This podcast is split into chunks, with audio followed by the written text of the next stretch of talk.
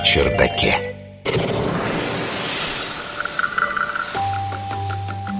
В 120 световых годах от нас может быть жизнь. Почти разглядели, но все же не совсем.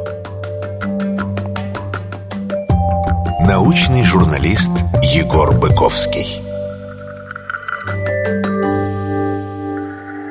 Несколько лет назад на орбите звезды красного карлика К2-18 в созвездии Льва космический телескоп НАСА Кеплер обнаружил экзопланету, которую обозначили как К2-18b. Расстояние от нее до Земли 120 световых лет, а само открытие было сделано с помощью транзитного метода. Это когда планета проходит на фоне ее звезды, и тут мы, хоп, ее замечаем. Согласитесь, Обнаружить планету на расстоянии, которое свет пролетает за 120 лет, уже какое-то чудо само по себе. Я вот сам никак к нему не привыкну. Самые первые экзопланеты всего-то 30 лет назад были обнаружены, а сейчас мы знаем их уже несколько тысяч. Дальше оказалось, что эта экзопланета почти в 9 раз массивнее Земли, а ее радиус почти в три раза больше земного.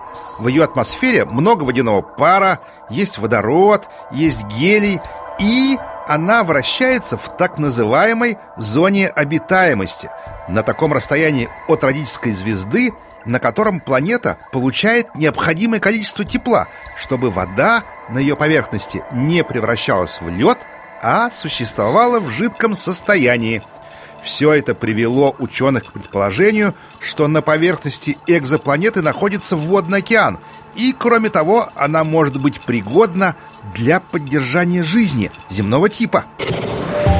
Наука на чердаке. Чтобы понять, что там такое может быть с жизнью, конечно, нужно было изучить получше атмосферу этой планеты – к счастью, у нас есть такой инструмент. Самый большой и самый мощный космический телескоп в истории человечества – Джеймс Уэбб. Он анализирует свет родительского светила этой экзопланеты, проходящей через ее атмосферу, и определяет наличие в ней всяких газов. Ну, вот и оказалось, что в атмосфере К2-18b присутствуют углекислый газ, метан и углерод – Казалось бы, ну и что такого? Присутствует и присутствует обычное дело, но наличие метана и углекислого газа в атмосфере подтверждает гипотезу о том, что под гелево-водородной газовой оболочкой нашей К2-18 находится жидкий океан. Метан легко разрушается под действием ультрафиолета, поэтому для поддержания его уровня в атмосфере необходимы что? Постоянные источники. На Земле основные природные источники метана – озера, океаны, болота и живые организмы.